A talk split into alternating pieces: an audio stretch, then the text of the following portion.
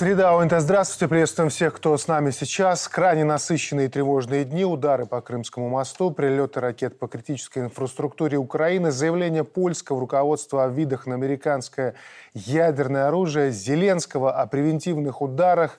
Да и вообще ядерная тема перестала быть табу и прочно обосновалась в информационном политическом потоке. Вадим Францович, а как мир докатился вообще до того, что мы уже ядерной темой играем так на закуску просто? Если идет откровенное противостояние, то, и тем более противостояние э, ядерных сверхдержав или великих держав, как угодно называйте, ну послушайте, ведь никого не секрет, мы об этом много говорили, все об этом говорят э, что идет борьба не России с Украиной, даже не России с НАТО, а России и Соединенных Штатов.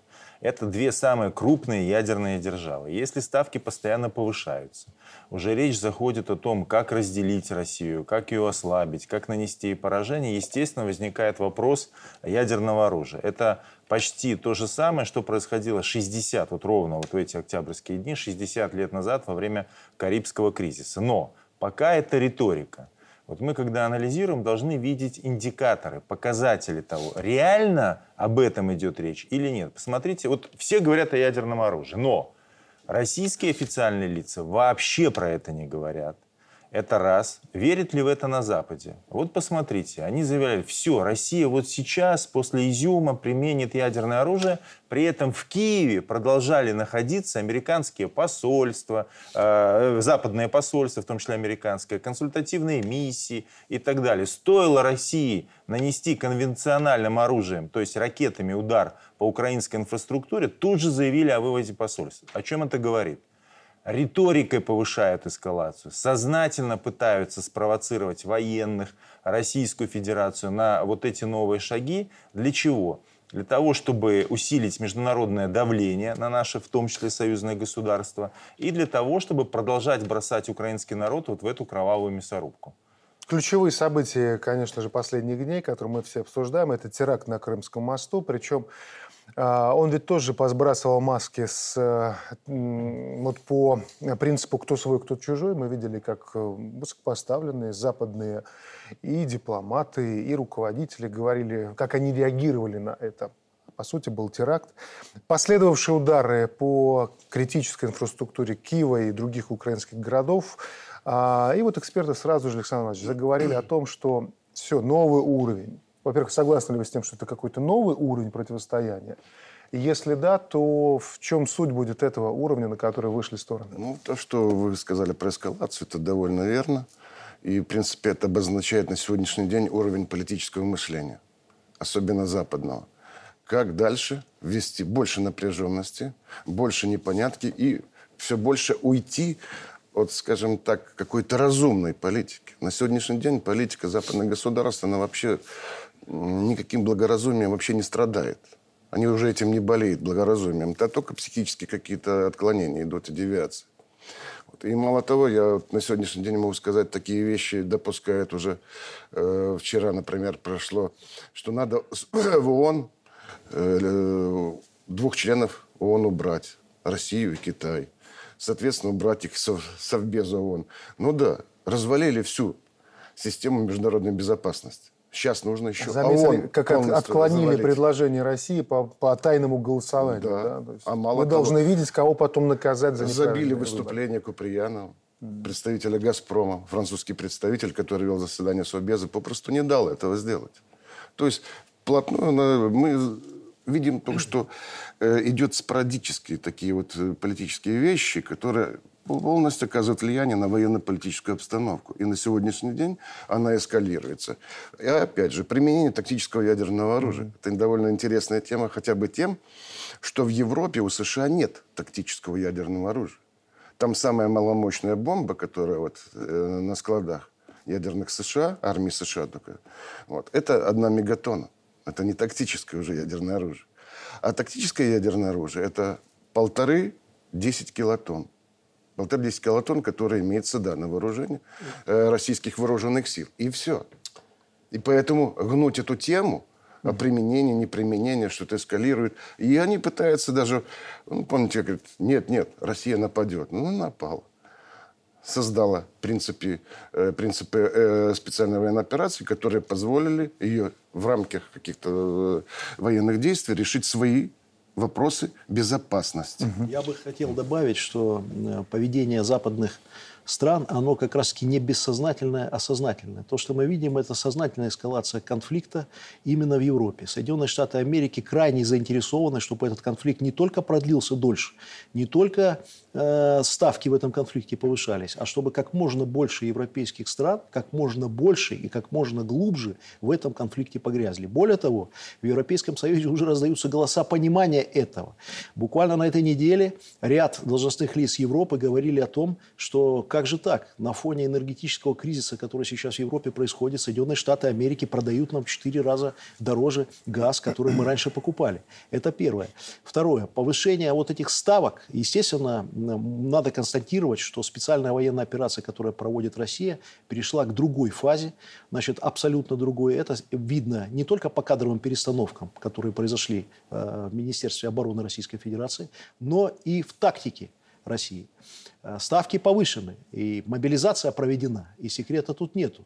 Более того, эм, здесь есть еще информационный эффект. Вспомните буквально неделю назад, а особенно после подрыва Крымского моста, как пропаганда западная и украинская говорила о том, что все, Россия э, проигрывает. Посмотрите, мы уже безнаказанно взрываем Крымский мост. В понедельник весь мир увидел, что это далеко-далеко оказалось мягко говоря, далеко от действительности. Более того, таблоиды европейские возмутили очень украинских пропагандистов тем, что, во-первых, они написали правду, что удары по инфраструктуре украинской стали ответом на теракт Крымского моста, и министр иностранных дел Украины срочно попытался отредактировать все мировые СМИ. Что же вы пишете? Это же не так. Но мировые СМИ, кстати, не поддались это, они очень продолжали это писать. Это очень, эффект они очень вроде большой. как э, радовались, но какой они создали сайт, вот здесь они допустили ошибку. Они все стали радоваться, писать в твиттерах, там, как они э, довольны. И у населения, и они это увидели, создали ощущение, первое, что это теракт, и за ним стоит Украина, и Россия имеет право на легитимный удар. Это было общее настроение. В итоге сейчас пошли на попятную. Вот Кулеба это вообще позорище. Представляете, министр иностранных дел Украины сидит в гостинице, говорит, а как кто там э, подорвал мост? Он говорит, я вообще не в Киеве, не знаю, что происходит, говорит министр иностранных дел Украины. Ну, вы знаете, потом, вчера, да, вот, Вадим, потом вчера они стали, был Потом они стали отматывать это все дело, говорят, вот они же так радовались, все, начало, марки, фотографируются, говорят, нет, это не мы, потому что они посмотрели настроение западных граждан, и они говорят, так Путин прав, что долбанул по инфраструктуре, а что вы хотели? Вы бьете по мосту, и по вам будет идти ответка. И, между прочим, очень важные процессы на Западе происходят. Влиятельные люди, такие как Илон Маск, и не только он один, стали говорить вещи, понимая позицию России, понимая вот эту аргументацию. Это уже не какие-то маргинальные там отставные политики, какие-то аналитики второго, пятого разряда. Это человек, пользующийся авторитетом большим, чем многие европейские лидеры вместе взятые. Давайте посмотрим. Чем же ответила да. Украина Кстати, на это? вчера было очень показательно на саммите. списком. Потому что Украина ожидала гораздо да. больше поддержки. Она ее не получила. Ну, одернул даже Байден, когда они общались, и сказал, что если вы будете так давить да. и жаловаться, что вам дают оружие, в Конгрессе тогда, то вряд ли Конгресс в следующий раз выделит. Но при, то, при том, а, давайте мы еще а, а, вернемся к этому. Послушаем, а какие заявления. Дело в том, что Белый дом дает крайне противоречивые заявления. Такое ощущение, что одна голова говорит одно, а вторая совершенно другое. Вот с одной стороны, услышали, США не ищут конфликта с Россией и не отправят войска на Украину. Байден дал понять это предельно четко. США также не хотят, чтобы конфликт на Украине приобрел ядерное измерение, не видят для этого причин. Услышали мы. И сразу же после этого звучит, США ничего не исключают в вопросе поставки Киеву тактических ракет. Ну, Болтон тоже, он попал в такой информационный мейнстрим, это экс-советник президента США по национальной безопасности, а, сделал заявление, Путин как президент России является ключевым человеком для российской армии. Это делает его одной из целей в нашем списке. Ну и, наверное, вишенкой на торте в данном случае это заявление, прозвучавшее из стана НАТО, Э, перед выступлением встречи с министрами обороны э, Альянса Столтенберг заявляет, срывает маски и все называет своими именами. Победа России в конфликте на Украине станет поражением НАТО. Этого нельзя допустить. Соединенные Штаты прямой участник конфликта, это не секрет. И то, что вчера сказал генеральный секретарь НАТО, было ясно давным-давно. И не только США, а все практически страны Запада и весь альянс НАТО, это больше 52 стран, являются сейчас противниками России. Второй момент.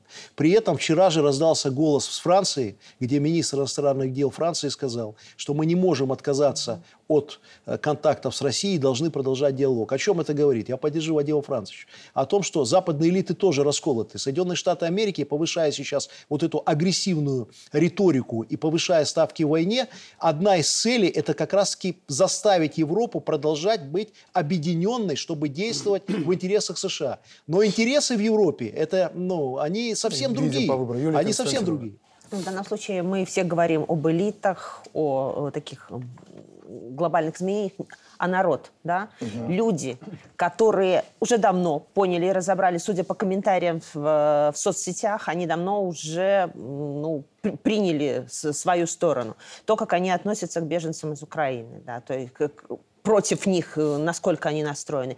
То есть люди не могут понять, почему военные действия волнуют там Россия, Украина, не волнует жизнь граждан европейских государств и, государ... и Соединенных Штатов Америки. Граждане остались за бортом.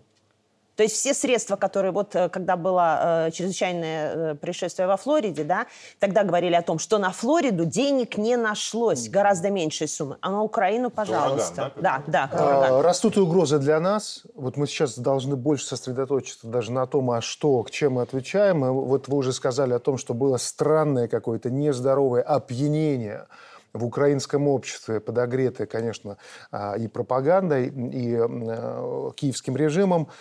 А, что они начали говорить, вот получилось Крымским мостом, или не сделать ли нам Крымский мост 2, 3 и так далее через запятую. Президент Беларуси уже которую неделю, собирая а, силовой блок, а, вот каждый момент разбирает отдельно. Мы видим, что держится рука на пульсе. И конкретно по поводу вот этих опьяненных он тоже подал совершенно четкий э, сигнал. Давайте послушаем фрагмент, потом обсудим. Вчера уже по неофициальным каналам, насколько там было возможно, нас предупредили о нанесении ударов по Беларуси с территории Украины. Ну, как было заявлено, мы сделаем так, что это будет Крымский мост-2. Мой ответ был прост. Доведите президенту Украины и другим умалишенным, если там они еще есть, что Крымский мост им покажется цветочками, если только они прикоснутся своими грязными руками хоть к одному метру нашей территории. Здесь бы я хотел прокомментировать это тем, что эти, на сегодняшний день у южных границ Беларуси сформирована и четко работает 15-тысячная группировка вооруженных сил Украины. Только вооруженных сил Украины. Без тербатов, без э, Нацгвардии и других вооруженных формирований, и той же, э, тех же пограничников. Хотя, хотя говорят, что вообще там белорусские пограничники, что пограничники с той э, стороны уже разбежались, и там ходят пьяные тербатовцы. Во-первых, все мосты разрушены на главных направлениях выхода на Беларусь. Мало того, заминирована практически вся территория, оставлено два входа-выхода. И это все э, увеличивается милитаризацией, опять же, еще с Запада почему на сегодняшний день вот разворачивается и развернулась уже региональная группировка войск сил э, численностью порядка 5000 человек. Это белорусские и российские вооруженные силы, которые будут стоять на западных границах. Потому что с той стороны две трети сухопутных войск Польши уже сосредоточены у границ Беларуси. Две трети. Это не говоря о том, что еще стоят в Польше 25 тысяч военнослужащих Александр а вот США. это вчерашнее э, предложение Зеленского перед главами G7 пригласить международных, как он сказал, наблюдателей на украинско-белорусскую границу. Это что это за конструкция такая? Ну, вы знаете, по-моему, там Медведев по поводу Зеленского уже высказался. Я не хочу повторять слова, но это... Вы полный... думаете, он сам сгенерировал или это уже ему подсовывают Ну, то, что там варианты? Ермак ему подсовывает, понимаете, это одно. Смотрите, Вопрос в том, что риск, у него вот самого уже нет четких благоразумного решения. Вот э, первое, я хочу прокомментировать два момента. Э, президент почему прав? Самый большой риск о котором мы говорим сейчас, возможностью ударов, нанесения каких-то по Беларуси, это полная несамостоятельность стран-соседей, которые нас окружают. Ни Украина, ни Польша, ни Литва та же. К сожалению, спрашивать руководство этих стран – в случае, если будет необходимо американцам кинуть их в зону конфликта, никто не будет. Теперь о предложении Зеленского. Первое. Зеленский абсолютно не самостоятельная фигура. Гарантии мира от Зеленского ничего не стоят, как и любое его слово, которое он сказал в последнее время. Сам ли он это сказал? Сомневаюсь. В чем риск? Какие он войска приглашает для того, чтобы наблюдать на границе Беларуси? НАТО. Так что для нас это? Это для нас еще одна концентрация войск НАТО на легальных основаниях на территории Украины близко с нашей границей. И мы будем им верить. А сколько раз они обманывали за эти 30 лет? Или, а мы сейчас возьмем и скажем, мы верим вам, мы верим, что вы э, хотите благие цели тут Мне кажется, у нас уже, Алексей Сергеевич, и имму... второй момент. иммунитет вообще на Есть слово иммунитет. э, Мы зарубежный, верим, зарубежный наблюдатель. Мы будем делать свой Мы дело. сразу понимаем, как они и будут второй наблюдать. момент, который должны четко понимать наши граждане и страны, которые нас окружают. Все, что мы сейчас делаем, вот команды президента по укреплению границы, по укреплению группировки, по развертыванию группировки российско-белорусской, как раз-таки направлено на мир. Направлено на то, чтобы вот эту несамостоятельность этих стран нивелировать угрозы от них. Почему? Чтобы те, кто на самом деле принимает решения, видели, каким последствиям может привести их необдуманные поступки. Потому что правило предотвращения войны одно. Чем ты сильнее, тем меньше вероятность, что будет война. Чем ты слабее. Но уничтожай. Вот это вот, кстати, правильно. э, Президент, проводя одно за другим совещание, публично направляя генералов э, на брифинг с общественностью, в трудовые коллективы, вообще шаг необычный. А Для чего это делается? Это линия предотвращения войны. Вот этими действиями, создание союзной группировки, мы показываем противнику, первое, мы ваши планы все знаем, ну а вы же понимаете, что если э, военные люди видят, что их планы раскрыты, предпринимаются превентивные действия, ну зачем им лезть на рожон? Они же понесут потери, не добьются результата. Мы эти планы видим, мы обществу э, доносим четкую открытую информацию. Вот сейчас, когда где-то и российское общество критиковало, Министерство обороны. Почему? Потому что информация доносилась э, не таким образом, как это следовало быть. И, естественно, возникли в связи с этим определенные проблемы. Здесь просто в открытую, напрямую э, высшее военное руководство приходит э, в коллективы и беседует с людьми. Но я бы здесь, ну, не то чтобы самостоятельность, не недооценивал некую свою линию, которую проводит Польша, та же Прибалтика и Украина. Они хитрят. Вот я до конца не знаю, например, заявку, которую Зеленский торжественно подписывал в НАТО, это он сам придумал или ему подсказали?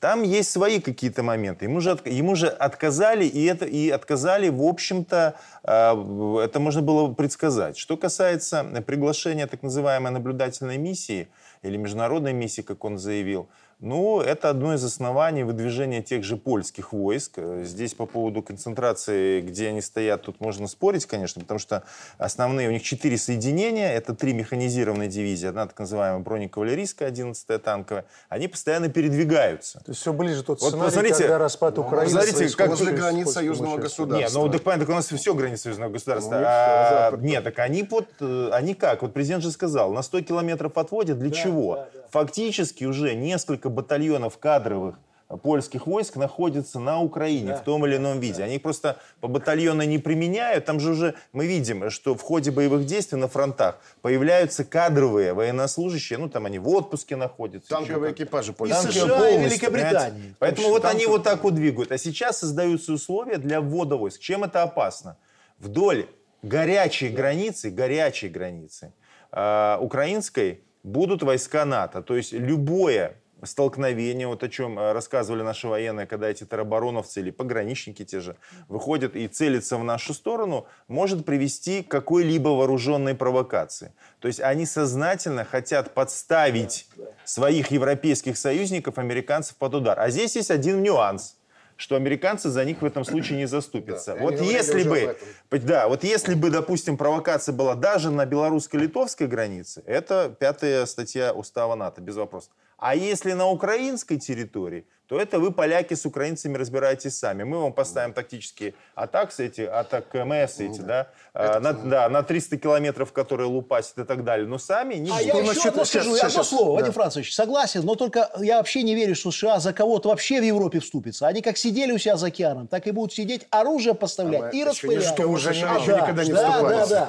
А, А Юлия сами они никогда Константиновна, эту статью пятую НАТО Как вы видите эту совместную группировку? Потому что многие мы видим, как трактуют, хотя и президент, и вот смотрите, а, накануне еще раз э, генерал-лейтенант, министр обороны Беларуси Виктор Геннадьевич Хренин э, четко проговорил, что задача региональной группировки войск сугубо оборонительная, а все мероприятия, проводимые в настоящий момент, направлены на адекватное реагирование на действия вблизи наших границ.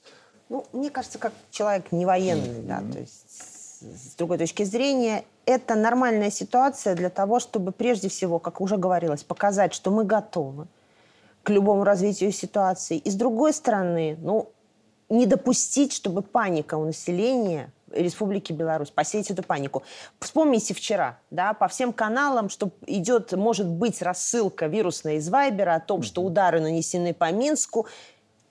Никто не паниковал абсолютно. С кем не разговаривали, все улыбнулись, говорят, ну понятно. То есть у нас не должно быть паники. А Польша, хорошо, уже несколько раз прозвучала польская сторона. Э, Президент, в принципе, эту тему уже тоже затрагивал, в том числе общаясь с военными. Это слова Дуды, который сказал, сначала сокрушался, что, дескать, нет у нас ядерного оружия, ничего не предвещает, что скоро оно у нас собственное появится. И почему бы не договориться с американцами, чтобы их ядерное оружие оказалось на нашей территории? Вот как к этому вы А относитесь? вот вы, вы ответили на, свой- на свой вопрос на эту ремарку. Поляки опять хотят чужими руками п- получить себе опять что-нибудь урвать за счет кого-то чужого. Не подставляя себя, чтобы им все дали, поставили, они будут опять А выдвигать тут свои прав Вадим. Францевич. Поляки играют свою игру. Им хочется... сказал, но- Ну, вы раньше сказали. А вот это Они хотят. Они хотят, чтобы Германия. они в Они Европе хотят быть лидерами. Из да. Значит, э, Германия противостоять. Для Но поляков ядерное оружие Да. это атрибут великой Великой державности. державы. Речи Они Посполитой. отодвигают Великой. Германию, и вот поставка ядерного оружия сделает их крупнейшей военной Но державой я бы хотел Европы. про оккупацию сказать. Вот как только мы заявили, вот эта ложь, чтобы ее развенчивали, значит, как только мы заявили о том, что Вы имеете в виду развертываем... по- про группировку? Как, про как только мы сказали, что развертываем нашу группировку, сразу раздались слова об оккупации. Первое, что люди должны знать, эта группировка предусмотрена не сейчас. Она предусмотрена союзным договором, который был подписан давно-давно. И второй момент. Говорят нам об оккупации те, где стоит НАТО в десятки раз больше, чем у нас. То есть у них это не оккупация, когда у них десятилетиями стоят войска НАТО, базы, строят новые, просят все новые и новые базы. В Литве своих солдат нету, три солдата. Все остальное, на что они рассчитывают, это Ну, только войска НАТО. больше, да. Да, ну, три-четыре. Значит, я образно говорю. И на лифте вместе с генералом вся армия спускается. Они все на та- рассчитывают на НАТО. А мы, когда мы действуем как союзники, у нас оккупация. Так кто оккупирован? Это вы оккупированы. Вы не можете ни одного решения самостоятельно принять. Вы не можете свою страну отстаивать. Вы не можете санкции не вводить, когда вам американцы говорят. И вы говорите об Алексей оккупации. Вот но, это Польша, надо знать. но Польша, вот согласны ли вы с этими экспертами, кто говорит, что на сегодняшний момент Польша уже настолько сконцентрировала у себя западных вооружений, что она имеет возможность рассматривать концепции наступательные даже вне зависимости от Пока планов нет. НАТО? Им еще нужно время. Они действительно планируют развернуть э, свои вооруженные силы до 300 тысяч. Примерно в три раза, ну так, в среднем, увеличивается военный бюджет Польши годовой. Они закупают не только предусмотрено 6 миллиардов долларов, вы представляете, для покупки танков «Абрамс», они даже будут К-2, есть такие танки южнокорейские, закупать. Польша планирует, это было заявлено, вот там все про «Хаймерсы» говорят, знаете, сколько «Хаймерсов» купить? 500 штук пусковых установок. Ну, это долго, их пока и нету, в принципе, столько даже. Их надо еще произвести, это несколько лет они будут делать. Но действительно, какая ставится цель? Для того, чтобы Польша, вот мы говорили там на Украине, для того, чтобы Польша могла одна, без помощи союзников НАТО, проводить э, э, войсковые операции с ограниченными целями, но регионального масштаба. А Разве автоматически это не делает э, Польшу страной сплошной красной линии для, например, Российской Слушайте, а давайте вообще вот это слово «красной линии» мы забудем. Э, Не, с хорошо, этими, тогда да, автоматически превращается в угрозу, которая, Она уже такой является. Она нам угроза 10 лет, даже соответственно, которая собственными руками формирует Смотрите, как, нападение э, как на можно саму себя. придумывать и на ровном месте раз- раздувать эскалацию. Вот Александр Иванович знает, вот в нашей доктрине, в наших планах такого термина «Сувалский коридор» нет вообще. Да. И он не имеет смысла. Он не имеет смысла. Ну, чтобы понимать, Калининград, наш северо-запад, между ними есть пространство, а, 60 которое километров. отделяет до 60 километров, там иногда чуть больше, от Польши от Прибалтики. И вдруг, вот на ровном месте, мы не проводим никаких учений в этой стране. Поляки с прибалтами при поддержке американцев раздувают как невероятную угрозу. Говорят, что там надо разместить американскую военную базу. Это еще при Трампе началось. Назовем ее Форт Трамп, эту базу. Дуда там коленопреклоненный или склоненный перед Трампом упрашивает эту базу разместить.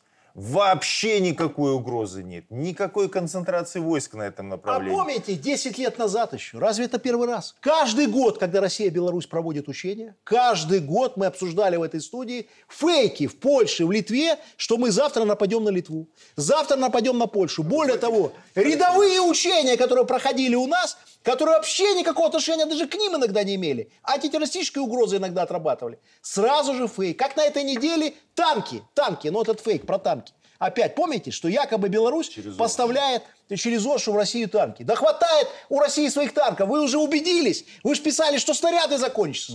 Один день Россия бомбила, снарядов нет. Второй день бомбит, снарядов нет. Третий день бомбит. Говорят, сейчас закончится. А сегодня американский эксперт написал правду. Говорит, вы знаете, оказывается, Россия, даже если не будет их производить, полгода может каждый день бомбить. А они производят. То же самое и про фейки, про наши учения. Правильно?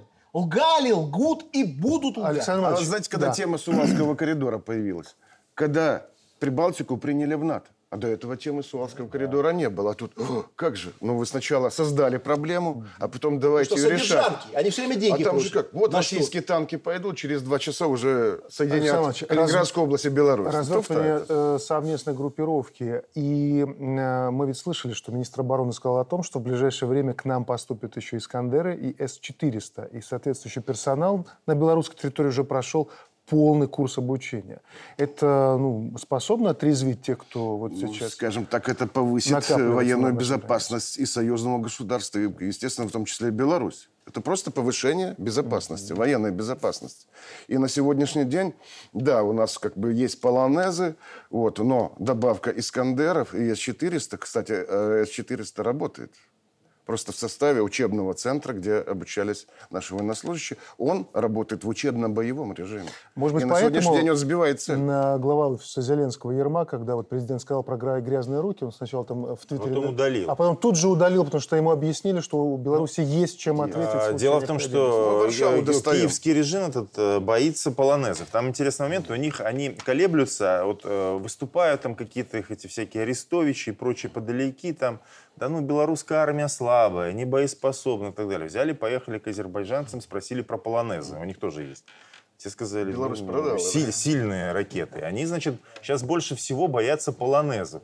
Уже даже смотрю в России, вокруг наших полонезов создается целая легенда, что это какое-то супероружие. Они реально их боятся.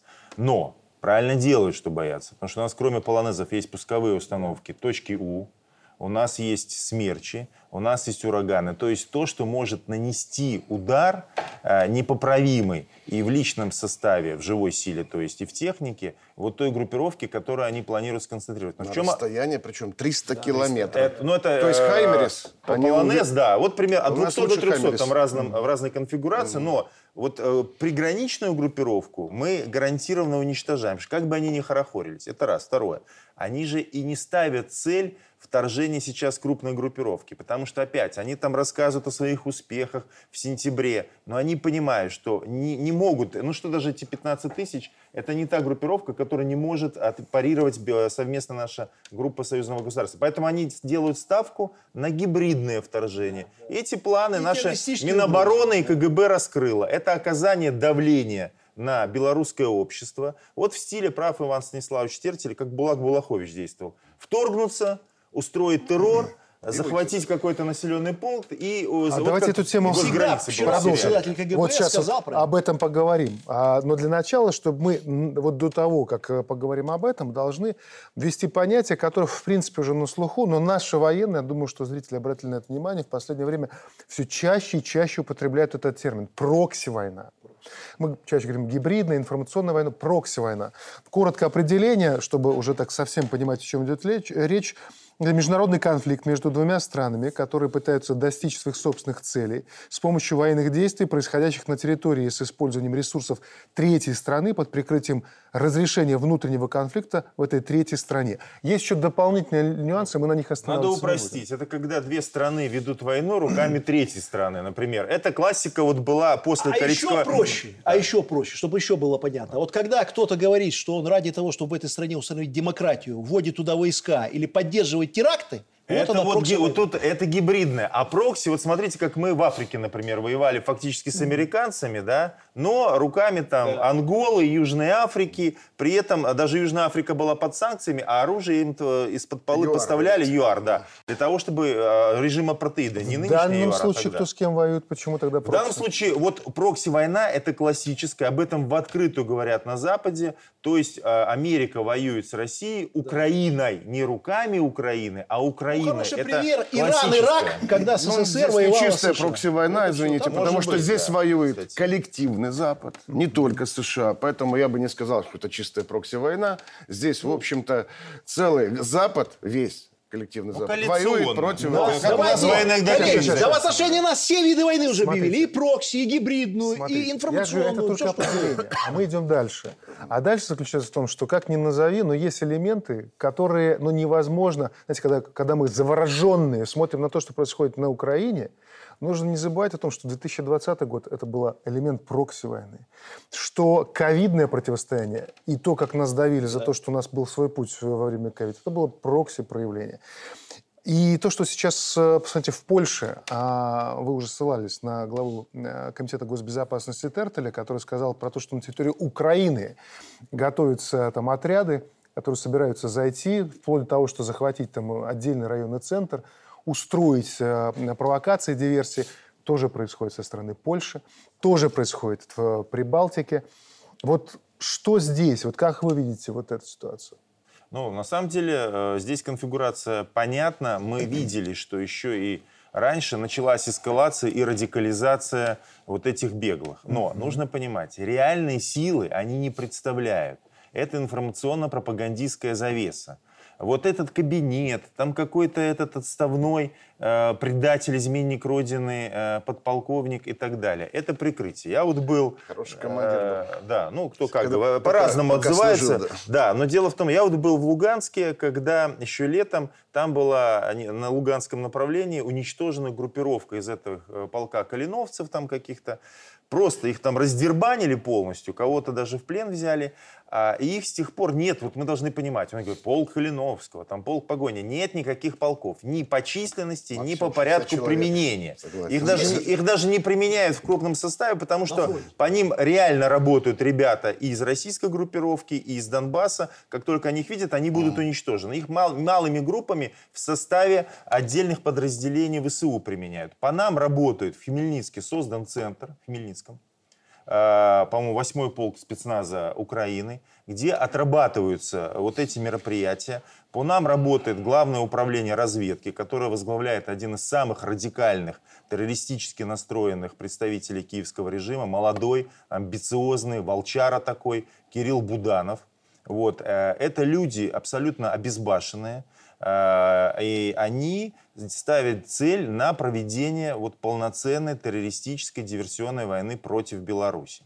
А, Вот это мы должны четко представлять, и наше руководство об этом говорит. Видим, знаем. И еще мы должны четко понимать, что об этом говорил, кстати, тоже председатель КГБ очень много. Это видно политически, что уже ни один беглый, а это не их решение, не говорит о том, что власть в стране можно поменять мирным путем. Об этом уже не говорит никто. В открытую. Раньше такого не было. Раньше были споры. Может быть мирно, может быть не мирно. Сейчас. А это по команде. Об этом тоже говорил председатель КГБ. Они полностью управляемы. В том числе создание объединенного штаба – это команда Соединенных Штатов Америки. То есть их взяли по полной. Конечно. Об этом председатель КГБ очень много рассказывал. Что надо было обязательно их объединить и это команда США, несмотря на то, что он рассказал, как у некоторых там, как у того этих латушек, там свои амбиции, деньги делить, и не хотели они объединяться. Но вот что должны мы четко понимать? Первое, только военный путь они видят, терроризм, экстремизм. И второе, посмотрите, люди в открытую говорят о терроризме и экстремизме, а страны, в которых они находятся, не только говорят, помолчите, не говорите об этом, а активно эту риторику поддерживают. Перевожу. Беглые нужны для того, чтобы оправдать возможные террористические удары по Беларуси. Их осуществляют западные спецслужбы, а с, э, лицом этих террористических угроз будут лица беглых, в том числе какие-то предатели, которые их осуществляют. Что они должны знать? Что они же будут первые уничтожены. Вот они должны хоть немножко подумать о себе. Они, те, кто об этом сейчас открытую говорит, это будет законная цель белорусских спецслужб в случае такого развития событий. Они, может, рады подумать о себе, кто им сейчас даст. Уничтожат и не будут рады. Вообще есть в этом какая-то, Олег Сергеевич, злая ирония, что вот люди, которые больше всего кричат про угрозу мобилизации, сами давно стали под ружье. Польская, Да. украинская, литовская. Э, Ну, такая карма, не знаю, как это можно и не только встали. Самое страшное, что они наших белорусов, там пусть 10 человек, 20 человек, толкнули туда на бойню. Это судьба И это ужасно. На самом деле так и есть. Вот они там какие-то хоруги формируют. Вот, помните, в феврале была такая волна, там часть тоже наших всяких этих эльфов, как в России сейчас их называют, тоже побежали, якобы у нас тут мобилизация будет. Сейчас их ставят под ружье. Что вы думаете, добровольно это будет? И с российскими беглыми будет то же самое. Им нужны зна- знамена, им нужны власовцы, им нужен Булак Булахович. Лица. Им нужны те, кто, понятно, основную роль будут выполнять западные спецслужбы. Они прекрасно представляют боеготовность этих беглых, никакую практически. Но им нужно знамя, им нужен пропагандистский эффект для оказания давления на нашу страну и для оказания давления на Беларусь, э, на Россию. Смотрите, что они уже открыто заявляют. Во-первых, не просто терроризм, экстремизм, диверсии. Они на иностранных штыках хотят получить хоть какую-то власть. Это вообще уже И доказательства. Вот э, знаете, И вот эта вести, тема. вести иностранное управление. Киберпартизаны, да? Ну неужели кто-то верит, что два беглых участковых и один опер взламывают государственные системы безопасности? Это занимаются спецслужбы наших соседних стран, которые в это вкладывают миллионы долларов. А два участковых за 100 евро сидит в варшавской Кстати, гостинице не видел, и говорит, что это сделал Олег он. Сергеевич, давайте скажем прямо, Он не мог картотеку вести председателя КГБ. Он назвал только одну из, ну, кроме российских, постсоветских э, спецслужб, которая не работает сейчас против нас. Это Моссад. Вот все остальные, да, это правда. ЦРУ, Ми-6, вот все, что есть в Европе, сейчас работает свой против нас. А у нас кто-то верит. Беглый участковый вскрыл систему МВД. Он в картотеку в заводском районе не мог правильно разобрать, алкоголиков рассортировать. Вы Поэтому знаете, надо вот в этом вот когда разбираться. появилась эта тема частичной мобилизации в России, вот, вот в Беларуси так же будет. Никто даже не знает систему мобилизации белорусских вооруженных сил. У нас нет такой никто даже системы. военкомы не У нас знает, да? есть войска, резерв, служба в резерве. Конечно. А, Мы продолжаем, конечно, сегодня обсуждаем глобальную тему национальной безопасности. Вот если раньше она звучала, как, знаете, какая-то вот пункт из э, док- доктрины, там, из какого-то... Концепции Концепции. Вот что-то, что в книге где-то записано. А сейчас оно живое вокруг нас, и мы вот чувствуем его на кончиках пальцев. Так вот, национальная безопасность – это далеко не только вот раскрученный сейчас термин «информационная война», это не только, конечно, военные угрозы, но это, конечно же, еще и экономическая безопасность. Э, Кстати, в нашей концепции национальной безопасности так и записано. Экономическая безопасность – состояние экономики, при котором гарантированно обеспечивается защищенность национальных интересов Республики Беларусь от внутренних и внешних угроз. Вот мы видели на, на минувшей неделе, президент собирал большое совещание с экономическим блоком. Э, Сказать, что спросить у вас, видели ли вы это, не буду этого делать, потому что наверняка видели и точно слышали. Это было жестко. Президент сразу обнажил главные вопросы, которые вот точно так, как они звучат в обществе, по-народному. А, а почему? А Потому что вопрос, например, рост цен – это излюбленная тема для любого цепсошника, для проведения, как сейчас принято говорить, информационно-психологических спецопераций, для вражеской пропаганды, для того, чтобы раскачать общество. Так вот, мощные задачи прозвучали. Остановить рост цен, не допустить дефицита, убрать посредников, четко определить ответственных за выполнение этих задач и прочее, прочее. Но вот Юлия Константиновна, ведь не случайно президент э, объединяет практически в одно совещание, в одно время, и составы совпадают, военную угрозу и экономическую безопасность. Так вот, как уже сказали, экономическая безопасность – часть национальной безопасности. Без экономической безопасности государства ни о какой другой развитии, другой сферы безопасности быть не может. Они То все если взаимосвязаны. есть мобилизация, то вот в экономическом Деньги, блоке как это раз все она- средства, это финансы. Но надо еще понимать, что при всех вот таких э, резких решениях вопросы не к продавцам, не к торговле, которая обеспечивает нас тем, ну, что, нам необходимо. Вопрос к тем, кто организует эту торговлю, к организаторам, которые получают колоссальные прибыли, которые явно в экономику не уходят. Сами продавцы, они же те же потребители, как и мы. Они точно так же приходят в магазин и понимают, что цены выросли. Поэтому на сегодняшний день, если упустить этот момент, когда люди ну, руководители торговых сетей, так скажем, да, те, кто получают деньги как посредники, которые воспользовались ситуацией, когда у нас э, масса других проблем возникает, и воспользовались ситуацией, подняли цены, и таким образом заставили потребителей вздрогнуть, и не понимать, что происходит, конечно же, надо Ну, принимать очень жесткие Понятно, меры. что э, не цены как таковые, не сама цель была Нет, этого конечно совещания. Президент же. глобально хотел обозначить, что времена другие. Помните, как он про рынок сказал? Что не было, нет и не будет. Что если кому-то надо, то на правах сильного он будет делать все, что хочет. И в данном случае он обращался к правительству, к тем, кто занимается, скажем, регулированием этой сферы, что сейчас времена принимать решения, которые сходят от ситуации. Поэтому вопрос цен, он не первый, не А последний. я еще хочу проще объяснить. Вот опять фейк. Не успел совещание президент провести, пошли фейки. Кстати, от тех же, кто раньше говорил, что то, что цены растут, это плохо. Как только президент провел совещание, убивают рыночную экономику. Бизнес уничтожен. Не- Переходим чуть ли не на военный коммунизм. Но это же ложь. Правда в чем? Ты купил товар за рубль за границей, доставил его в Беларусь. Значит, это обошлось в 2 рубля. Заработай полтора рубля, а не 10 рублей. Ведь скажем правду, последние месяцы что наблюдалось? Ты приходишь кому-нибудь покупать что-то. Магазин, частник, неважно. Что ты слышишь? Лицо таинственное?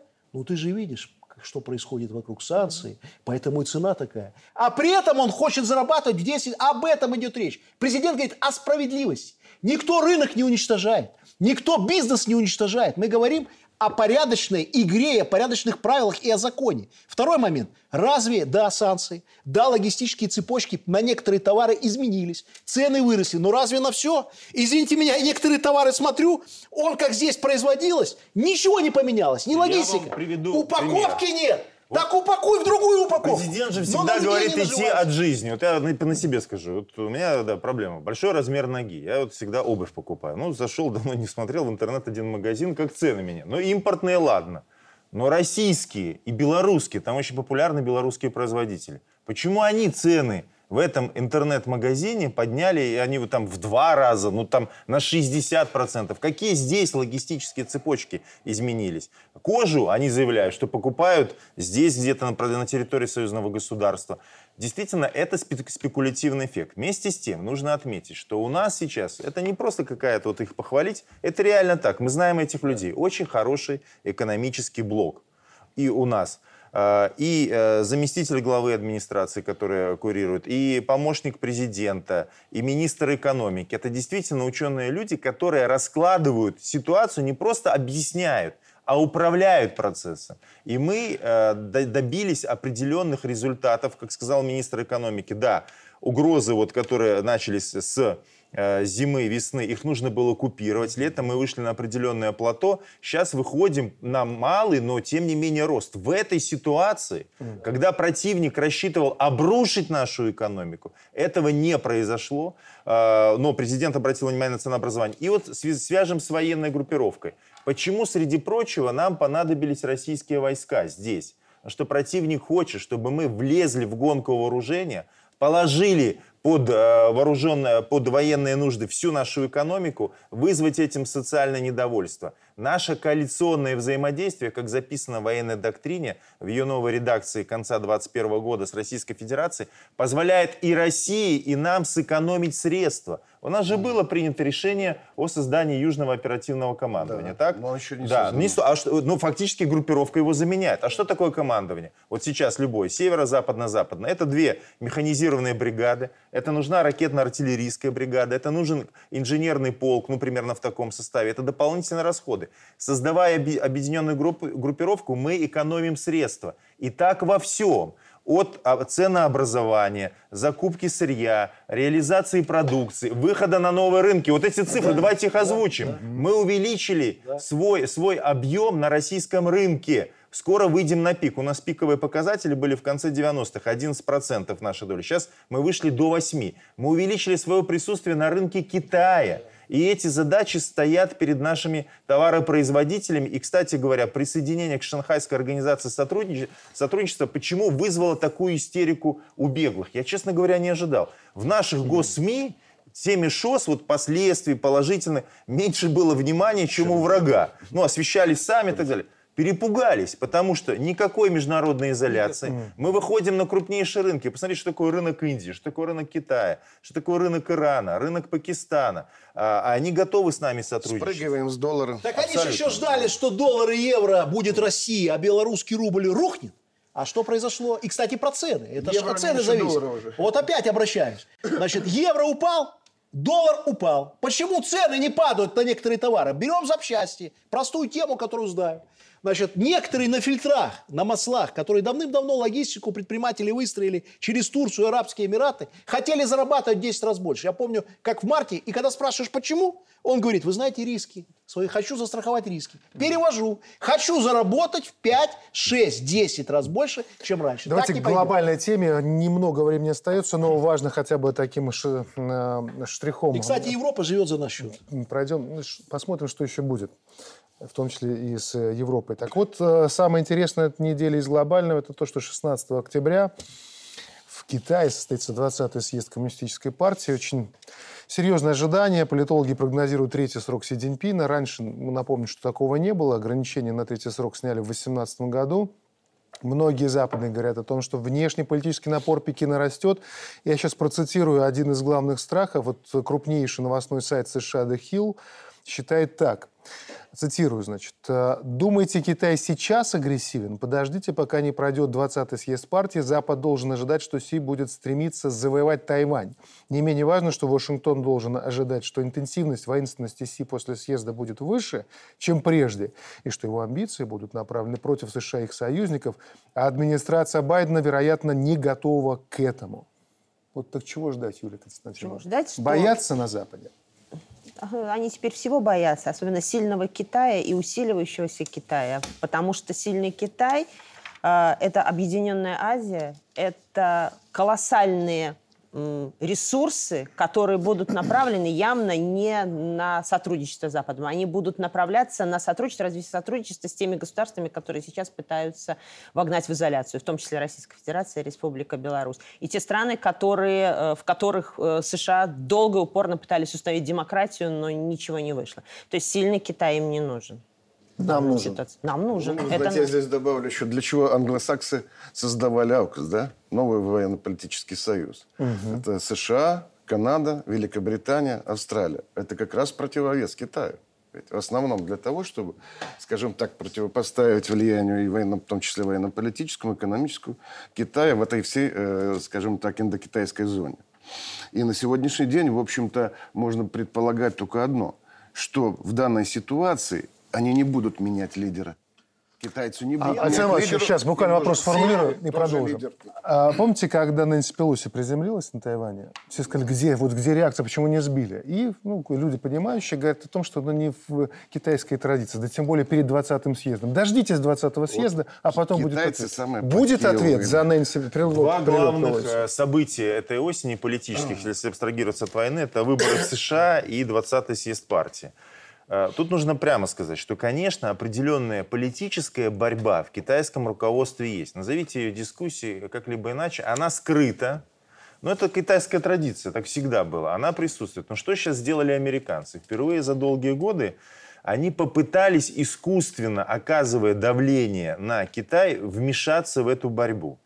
Вот, например, визит Нэнси Пелоси. Они пытались показать, что, видите, а вот лидер якобы у Китая слабый. То есть вот этими провокациями дестабилизировать ситуацию в, э, в самом Китае, э, спровоцировать какие-то общественные недовольства э, и, возможно, даже раскол в китайском руководстве. Столько публикаций, каких-то выдумок, где-то оправданных, различных противоречий, которые сейчас существуют в Пекине, наверное, на Западе не было никогда, как сейчас. Они к этому съезду внимание приковано невероятно. Но действительно, Си Цзиньпин, вот долго гадали, какую он выберет тактику. Он выбрал правильную тактику. Никакой эскалации, как там пишут, со стороны Китая нет. Очень спокойно, взвешенно, Э, он подводит ситуацию к 20-му съезду. Ему нужно обеспечить свои политические позиции внутри китайского руководства, а вот после этого мы увидим действительно определенную уже линию, опирающуюся на поддержку коммунистической партии. Я бы хотел добавить, что вообще э, Китай никогда никакую эскалацию в мире не делал в отличие от тех, кто его в этом обвиняет. Как раз-таки англосаксы, они постоянно эскалацию вокруг Китая пытались сделать э, и на море, и на суше. И это не лидер значит, Китая принимал какое-то решение по Тайваню, чтобы где-то обострять эту ситуацию. Это первое. Второе. Э, самое главное, мы должны смотреть с точки зрения Беларуси, нам выгодно, чтобы Китай был стабильный и сильный. Это в наших интересах. Я убежден, что после вот этого съезда он станет еще стабильней и еще сильнее. Но я не ожидаю воинственной риторики от Китая после того, как пройдет этот съезд. Китай будет проводить ту же политику и тактику отстаивания своих национальных интересов, но по-китайски. Это значит спокойно, вдумчиво и используя поговорку «самое страшное оружие не ракета, а юань». Поэтому они потихонечку будут двигаться. Или самая лучшая война та, которой не было. Это по Сюнзи. Или жди, Они когда твой враг проплывет а, по реке. Сядь на берегу реки и жди, пока твой враг а, Напоследок, в качестве, может быть, выводов, мы сегодня в, а, как бы вращался наш разговор вокруг главного такого тезиса по безопасности. Я предлагаю небольшой фрагмент встречи с силовым блоком Александра Лукашенко. Прямо сейчас послушайте. Мы достойно ответим любому противнику, мы к этому готовились не один десяток лет. Если надо будет, мы ответим, не дай бог, конечно, при одном условии. Если вы, разведка наша, и военная, и гражданский комитет госбезопасности что-то не упустят и не прозевают. Поэтому мы должны знать все, что происходит возле наших границ. Не нагнетая обстановку, хочу, чтобы вы понимали – если хочешь мира, нужно готовиться к войне. Всегда. Всю жизнь. А все хорошее – это будет хорошо.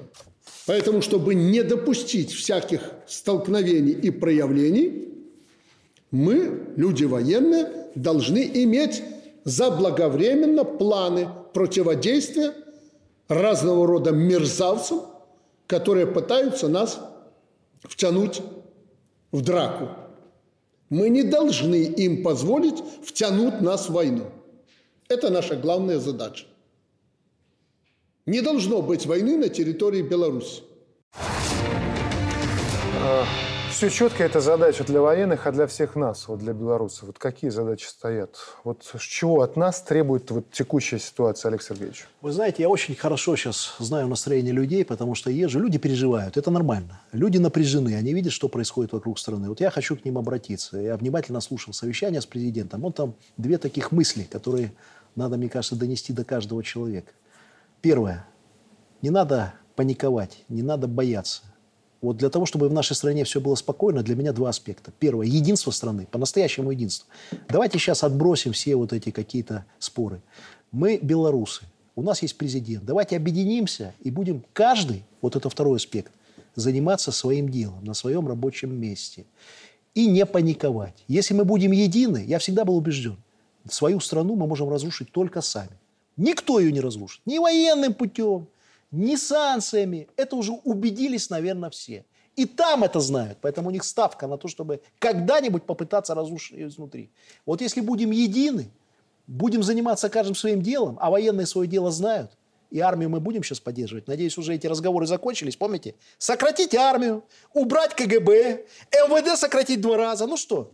Что бы сейчас было, если бы сократили, а? Помните это все? Маленькая профессиональная армия, пару тысяч, и больше нам ничего не надо. И что? Что бы сейчас мы говорили? В спешном порядке э, мобилизацию бы проводили? Нет. Мы этим занимались 30 лет, поэтому у нас спецслужбы сильные. Поэтому откинуть вот эту глупость, быть едиными и заниматься своим делом. И не паниковать. Ребята, у нас хотят посеять панику. Каждый открываешь этот деструктивный какой-нибудь телеграм-канал, паника, завтра мобилизация, завтра война. Не надо паниковать.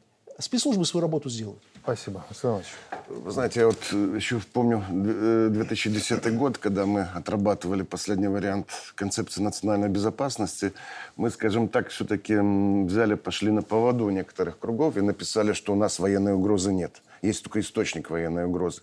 Вот на сегодняшний день вот глава государства сказал, что пора уходить от этих слабохарактерных, скажем так, определений, дефиниций. Есть военная угроза. И на сегодняшний день я бы сказал, что надо скорее, четче прописать э, концепцию национальной безопасности в новой редакции, чтобы акценты по безопасности звучали жестче, и рекомендации по минимизации, нейтрализации этих угроз звучали конкретно. С указанием конкретных государств, от которых исходит? А почему бы нет?